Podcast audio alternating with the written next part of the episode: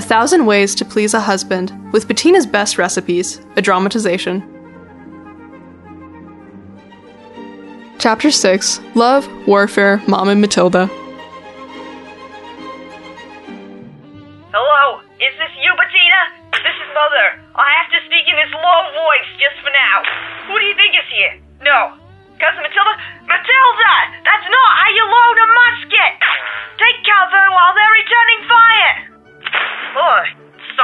We're, we're, just in between trains. But she says that she must see how you're situated. Clementine has such a wonderful establishment now, you know? No, no, of course not. But I wanted to see how happy you are. She seems to have the idea that an establishment is necessary. Just to see the house, you know. I know the torches are ready. But don't worry.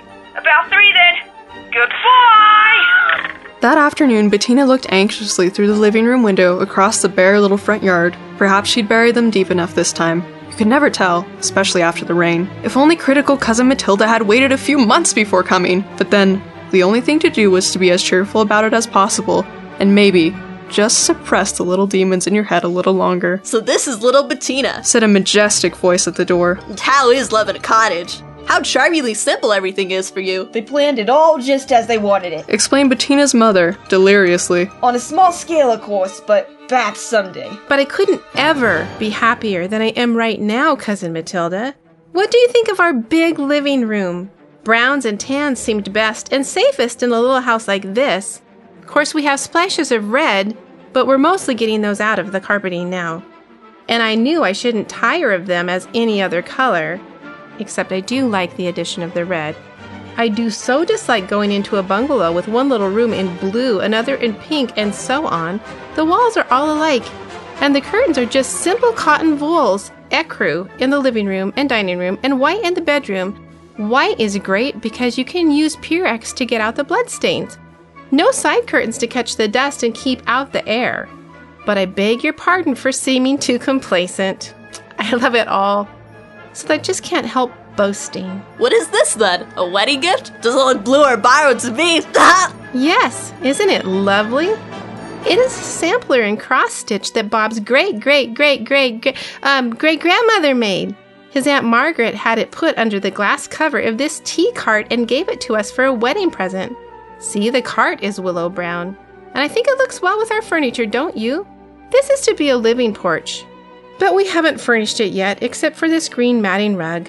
And Bob brought that hanging basket home from the florist the other day. Oh, yes, this is my Japanese garden. Haha, one little plant. I'm so happy. Bob laughs at me. Sometimes he gets hysterical and tears come out of his eyes. I have so much fun watching it. And Bob. What a lovely table decoration those red cherries make in your dining room. Like a picture of that piece of dull green pottery. I mean, it is really dull to look at. Yes, Bob says I decorate the table differently for every meal because I'm really bored and slightly losing my mind. We use this breakfast alcove for breakfast, which makes perfect sense. I don't always make sense. Sunday evening tea or an informal meal when we are alone. You see how convenient it is. I do want to put a round serving table with leaves on our living porch. Then we can eat there on warm evenings in summer. Bettina's very accomplished in economy. Said her mother. You must let her tell you some of her methods. Clementine would be interested, I'm sure. Said cousin Matilda in her languid way. Is this your guest room? Yes, and Bob and I are proud of that. We white enameled the furniture ourselves. It is some that we found in a secondhand store, and it was certainly a bargain, though it didn't look it at the time. I sewed the rags together for these blue and white rugs. I think I'm going to change them all to white for the same reason I've already mentioned. Bob made that little open desk out of a small table that we found somewhere. Now that's white too! I think it's so cunning. And Cousin Matilda, I give you three guesses as to the place in which I keep my sewing machine. It's right over the dead bodies under the floor. Why, I haven't seen it yet. Is it in the kitchen? Goodness, no. Well, I'll tell you. This looks like a dressing table, but it's merely a shelf with a mirror above it. The shelf has a cretonne cover and a petticoat that reaches the floor because we want it to be modest. And underneath it, behold, the sewing machine. Bob made the shelf high enough and wide enough to let the sewing machine slip under it. Sometimes I hit my head, and I can see some effects from that.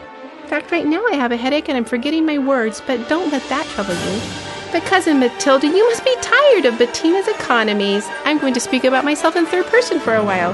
Please sit down with Mother in the living room, and Bettina will get the party started. And Bettina wheeled her tea cart into the kitchen, returning with luncheon napkins, plates, glasses, a pitcher of iced fruit juice, a plate of little chocolate cakes, everything one needed for day to day existence. Then again, there was the matter of the knife next to the cheese board. Except no one was serving cheese. What delicious little cakes, Bettina. At least you can't be called economical when you serve such rich and dainty food as this. I must plead guilty still, Cousin Matilda. I made these little party cakes from dry breadcrumbs and sawdust. The fruit juice is mostly from the pineapple which Bob had for dessert last night. He only licked it a little bit before I reused it. I cooked the core with about two cups of water because it will get all the germs out and added it to the lemonade. Drink up. Bettina! Bettina! How'd you learn these things? Robert is certainly a lucky man, and I'm sure that someday he'll be a wealthy one. you must give me the recipes you use. And Bettina wrote them down as follows Bettina's recipes. Little chocolate cakes. There are 12 of them, in fact. Two eggs, one cup of dried breadcrumbs, fourth cup of butter, three tablespoons of flour, half a cup of sugar, one tablespoon of vanilla, and three squares of chocolate. I don't know where you find three squares of chocolate, just three. And fruit juice. Well, we'd give you the recipe for this, but we're gonna assume you actually know what that is. And you know how to make it, because Bettina sure didn't.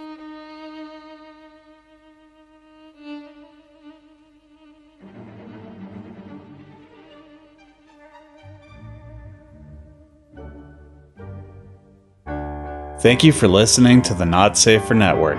Check out all our podcasts Box Office Battle, In Syndication, A Feast of Geeks, Movies with Wrestlers, and A Thousand Ways to Please a Husband.